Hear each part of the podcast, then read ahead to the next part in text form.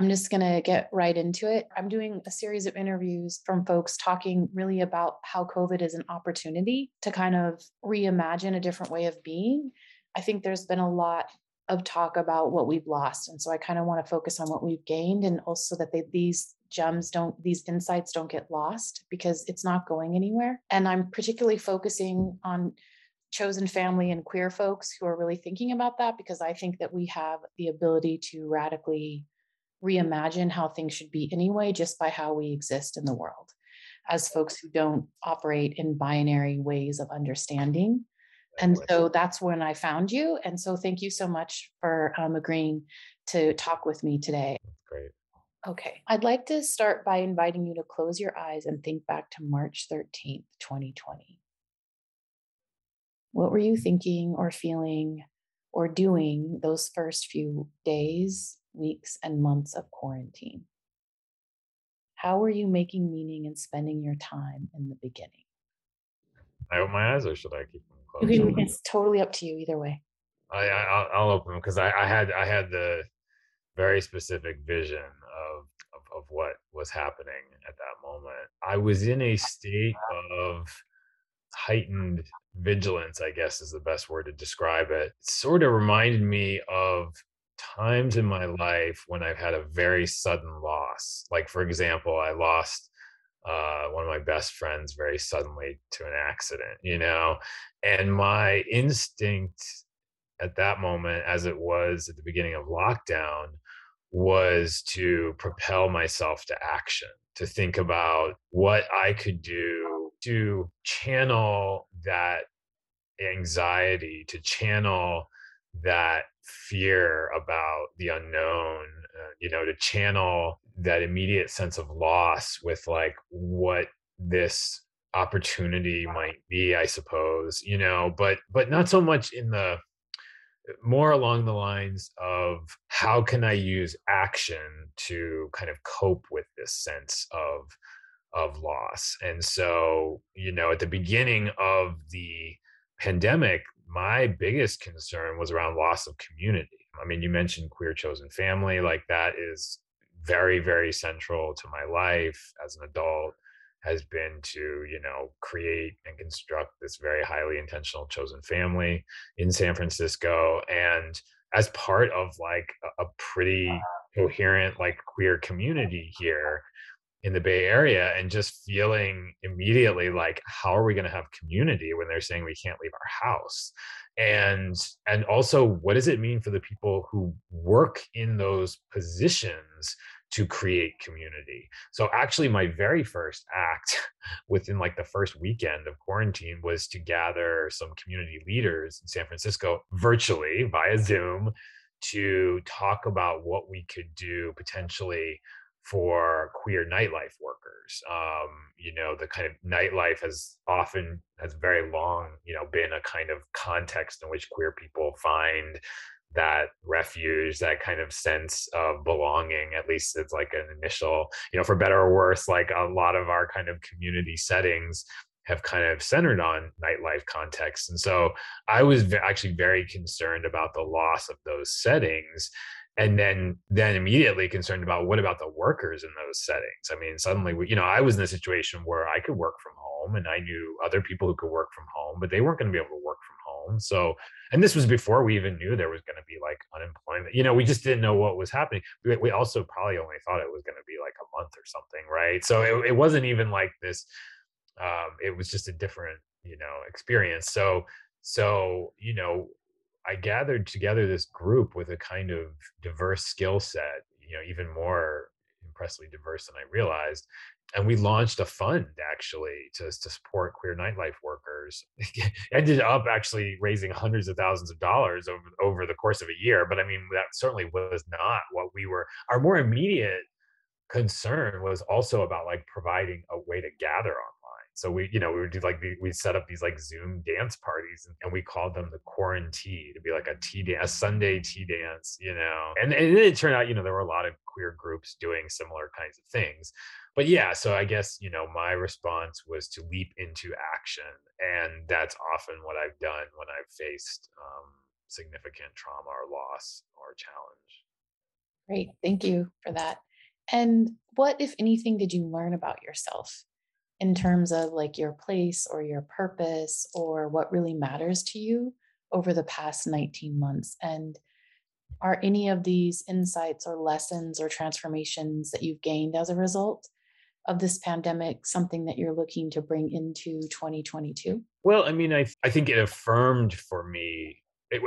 I think the experience was mostly affirmative in the sense of affirming my capacity for resilience and affirming the bonds of the queer chosen family that I had created, because, you know, we effectively became each other's pods, and that, and we really cultivated a real kind of deep intimacy during that period that, you know, was really focused. And then when we sort of experienced the reopening, I mean, I think that that sense of success and resilience and the support that I had in order to achieve it has really helped to propel me towards, you know, even more growth, particularly in the domain of like relationships, you know, like and kind of new connections. You know, I have a whole new level of appreciation for those because we couldn't have them or it was so challenging to have them, and they were so constrained during the pandemic. So I'm really excited to go into 2022 with even more of an appreciation for the opportunity to be with people, to be social, to be in connection, to be in relationship. Well, I mean, I think also the pandemic and the lockdown period in particular did provide me with the opportunity to develop parts of myself that I wasn't really actively developing. I mean, one key one being my introvert side. I mean, you know, I was like super extroverted before the pandemic, and I really welcomed the opportunity, you know, to spend a lot more time alone, to spend a lot more time in nature rather than in like urban social settings and things like that. And so I am definitely taking those things I learned about myself into the next year and trying to continue to cultivate them. Nice.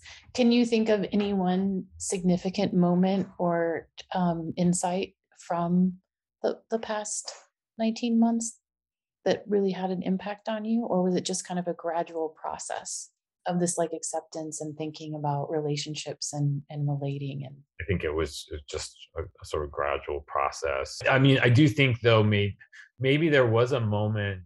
The reopening in San Francisco just happened to kind of coincide with Pride. And so there was this kind of great opportunity there, I think, to be back in community again together. And I distinctly remember having this feeling of appreciation at that moment, right? That of the things that we just took for granted before.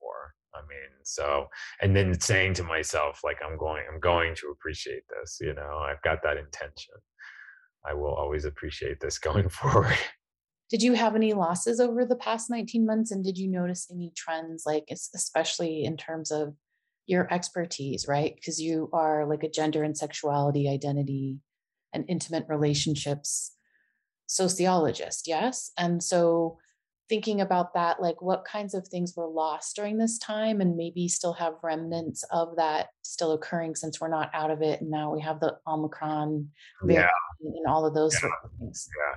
Well, that's a really good question. I mean, I think what I noticed was, I noticed this certainly during the lockdown, is this kind of fragmentation of culture, this kind of fragmentation of community. So it really was clear that people were living different pandemics.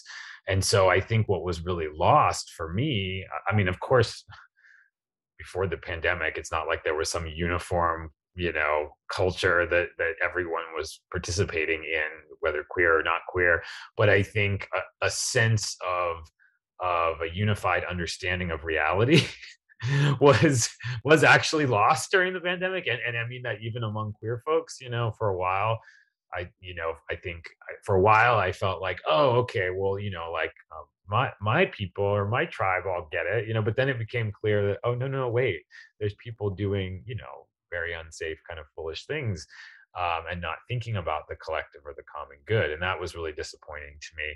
And then, you know, as we had experienced the reopening, again, at least in San Francisco around Pride this summer here, there was a real sense of possibility for a renewed kind of unity, I think, of experience, or a more unified experience again, of like coming out together from this period, feeling kind of safe or safer thanks to the vaccines. And then immediately the Delta variant hit. I mean, it was like immediate, it was like within a few weeks of the reopening, suddenly there were all these breakthrough cases, many of which were clustered in the queer community. So that was really hard. And I think that, you know, what I've noticed since then is that that possibility for a return to something a little more unified or common in terms of experience and reality has kind of given way again to something that feels very unclear in terms, or just very like, I think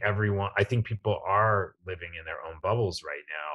And they're also making, you know, informed decisions about relative risk that I think are, you know, appropriate. And I don't have any judgment, you know, about that at all. But I think that what's happening is at the more kind of cultural or sociological level, which you suggest, is that we see more and more fragmentation of experience. And with that fragmentation of experience comes a fragmentation of community. And so there's lots of different dividing lines on which that might happen. I think with COVID, a lot of it has to do with people who have children and people don't, right? Because if you have children who can't get vaccinated, at least I've noticed that this trend of like, you're going to be especially risk averse versus people who don't have children and feel like, well, and are vaccinated, you know, and feel like, okay, I'm willing to risk a certain possible kind of mild experience, breakthrough infection in order to be back with community, right? Like, so those are the kinds of dilemmas or questions that people are facing. And I think that the result is that we don't have the kind of unified experience of the post lockdown period that I was hoping we would have. You know, I was kind of hoping we'd have this grand reopening and most people would be vaccinated and, you know, the pandemic would just kind of, the COVID would just kind of slide down, and, you know, it just didn't. So. For sure. And also kind of related to that, were there any gifts or silver linings that you received, right? As this result of like the power of the pause, what I'm calling it, or kind of like new perspectives from slowing down and being less distracted by all the things that we kept ourselves busy with. Like I heard on this podcast the other day that someone said, well, I broke up with busy. Like we're not friends anymore. Oh, nice. So I really liked that metaphor, but I'm just wondering for you, any kind of either skills or insights for yourself that were kind of gifts or silver linings that maybe you would have eventually gotten to, or maybe never, because of being so busy or just as a result of slowing down. I'm thinking like in particular with your article about making, how we made meaning and then stayed sane. And also you said something about becoming more authentic. So yeah, exactly. Yeah. Well, I mean, absolutely. I mean, I think the gift of time with oneself provides a context for a certain level of exploration, self-exploration, that can potentially result in an uptick of authenticity for people, you know. So if people were kind of holding certain things in and, you know, kind of like people were on a certain trajectory with their life story, I think that's the best way of describing it. And the story, you know, we were in the driver's seat writing it. I mean, that was the feeling. And then the pandemic came along and we were knocked out of the driver's seat. And so then the question is, how are we able to reclaim a sense of agency?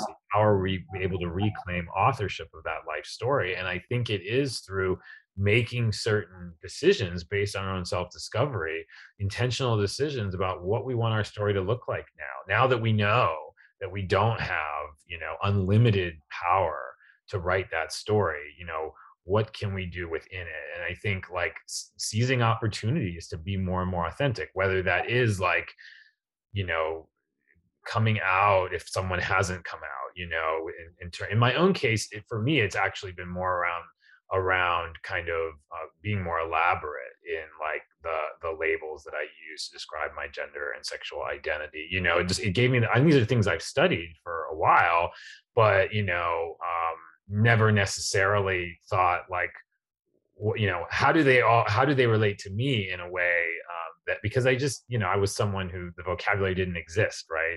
In the 90s, we didn't talk about things like demisexual, for example, which is definitely a term that I came to identify with during the pandemic, or also queer. I mean, for a while I was identifying as queer to kind of signal, you know, a certain kind of political and you know, inclusionary kind of stance. But, you know, for me, a big part of that self-reflection process during the pandemic was to reclaim aspects of my bisexual identity that I had kind of, you know, set aside in those like really binary years of the 90s when I was coming out. And so for me, like the label queer is more appropriate because I just realized like I'm attracted to multiple genders, you know? So I have this longstanding, you know, history with the sort of gay men's community, but that doesn't necessarily mean that these other labels, these other terms aren't perhaps more appropriate to me as I understand myself better now. And I think I was like in that space before the pandemic, but then the pandemic was like, okay, now you actually have the time to slow down, to be really intentional, to recognize and to reclaim authorship in my story in that way, you know? And that's very empowering. So I think that's a gift for those who were able to seize it, to be able to step back and say like, okay, I've been knocked out of the driver's seat of writing my life story. How can I reclaim authorship? How can I do it in a way that that feels authentic? And so for me, like exploring more of that language and my own feelings around gender and sexuality was a privilege, you know. For sure. And so besides like a redefining, can you tell me more about your particular narrative of like how, like if you're in the driver's seat and we continue this metaphor, like where are you driving to or what's your destination? Yeah. Like how's the style of the trip? Yeah, well, and actually, I'm glad that you mentioned that because I think that getting back in the driver's seat doesn't mean, I mean, I think one thing we learned from getting knocked out of the driver's seat is that we don't necessarily control the destination, the ultimate destination, you know, but we do have our hands on the wheel, so to speak, right? So we might be able to control, yeah, to really stick with the metaphor here, just like those little turns, those twists and turns we can take. Yeah, but I think having a certain degree of humility about the power of our authorship is also important, and just recognizing like, well, within the constraints of that ability to author our life story, because we can't control all the conditions, you know, in the same way that I also couldn't control the fact that I was born in a particular historical moment in which thinking around male sexuality was extraordinarily binary, you know, but through the stories we write, we can change the culture, I think. And so like, that's a decision to make, you know, about one's own life story is like, you know, yes, I may not have complete control over where it goes or, you know, when it ends and that sort of thing. But the little choices along the way can play a big role, not just in our own feelings of authenticity, but the ability of others to express themselves. Awesome. And related to that, how does your queer identity inform your work and your perspective? Well, I think that for one thing, I've become, you know, somewhat allergic to this notion of kind of aggregating or lumping in anyone who holds any kind of minoritized gender or sexual identity into some single group, you know, with the LGBTQ uncomfortable plus sign, you know. So I think that for me, it's really made me want to kind of focus on issues of diversity and heterogeneity among those who hold minoritized identities, and to have that be the focus in its own right, instead of like kind of trying to focus on what might be shared across all members of that like rather large community. But I think it's also made me think about in this way that I think is very true to the original definition or conceptualization of queer, to really think about like limitless possibility, because that's what my own experience of coming to explore the labels that best suit me and to realize like there's all these labels, it's not just this one, you know, is that I realized like, oh, I mean, these are ideas about, you know, fluidity and kind of limitless possibility around queerness, that part of what queerness, I think, prescribes is like a constant commitment to challenging what's expected, what's normative, you know? And so in that way, I guess the pandemic like really invited everyone's life course to become queer in some way, now that I'm thinking about it, you know, just, I mean, if we think really broadly about queerness and queer theory, being queer and coming to that kind of language has really enhanced my commitment to thinking about diversity and heterogeneity. Yeah, I mean, I think that's the thing for me, is the flexibility and the fluidity of the unknown, right? So if you're in some sort of marginalized space and you're navigating these like, you know, normative spaces, right, that were designed to exclude, or at least weren't even thinking about your life or your experience, right? And how that does that. And then you have something like a global pandemic and a global shutdown for at least 2 weeks for the most part, right? And except for essential workers. And then what do you do about that? And like, we know this place, right? When you're non-binary or you're queer or whatever, like, you know this place already. And it's like remembering, you know, this place, and then saying, watching all these people who've never even thought of that experience. That's a great point. Yeah, that's a great point. Yeah, I mean, I think it really, again, kind of speaks to some of the privilege of being queer and already having had the opportunity to kind of see the ways in which our life stories, you know, were taken off the path, so to speak, that they were supposed to be on. You know, I mean, that's the whole challenge of kind of coming out, I think, is that people are like, wait a second, this isn't the life story that I thought I was supposed to be telling. And so, yeah, so in a way that there's a privilege to that I think enhances our resilience. Yeah, I think there's a wisdom too gained from that resiliency in terms of that struggle of navigating that. Like, this is nothing new for us. This is not so shocking. Right. It's familiar in that way. Yeah, that's a good point. I like that. So, so my last question, because I know we're running out of time too, is do you have any words of wisdom or calls to action that you would like to leave our listeners with, especially in terms of how to transform social spaces or places or relationships, supporting strong relationships into like healing or more just or more flexible or fluid ways of being, kind of leaving it super broad and wide open, whatever you're thinking?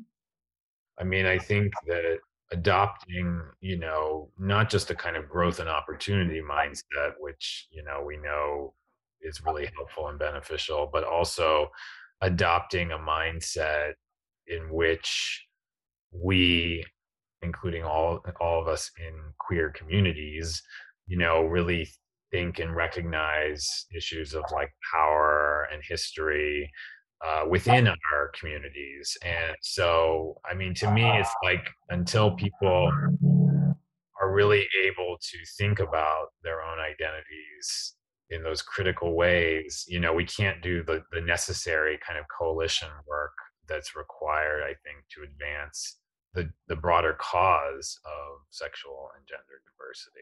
I don't know if that answers your question, but, you know, it's something that I've been thinking about a lot lately, especially diving into, you know, like anti-racism work and kind of really, you know, thinking about, yeah, just the kind of dominance of whiteness in a lot of queer communities and thinking about how that can be addressed. So yeah, anyway, it's very much on my mind.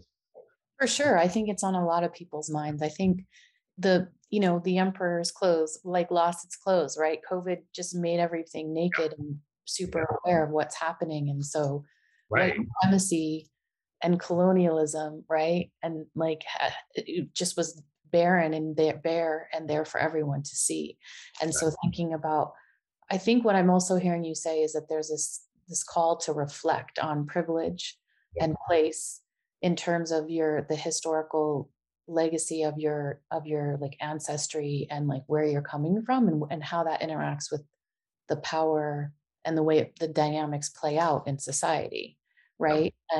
And I think that a lot of the mainstream nonprofits who have a lot of lobby and power and money are run by white folks, and usually like cis white men. They may be gay, but you know what I mean? Like that's, yeah. Like that's, we still live in a patriarchy. We still live in a white supremacy culture. We still live in this colonialist place that denies like the indigenous peoples who are still here, that it's their, right. their stolen lands that we're living on, that we're guests on, and we're not leaving it better than when we found it. Right. We're not being good guests. So I think there's a lot in that. Well, and I think the challenge, like I was alluding to, is while I feel like I've come to a greater appreciation, and the pandemic has helped in terms of recognizing the ongoing work that's necessary to address, you know, white supremacy and its legacies, I feel like there are different realities playing out there about that. And so what we're lacking, and this is my, not to leave you in a place of, you know, I don't want to say despair, that's too strong of a word, but a challenging place is like, you know, how do we address questions of truth and reality in this time? And I don't think the pandemic, I mean, you would have thought that a really unified experience of a pandemic might have helped us with that, and it didn't. And so I guess that's the next challenge. And I'm not someone who despairs social media by any means or information. In fact, quite the opposite. I think that, you know, the fact that we have these tools has actually helped a lot of queer people. It has been a positive.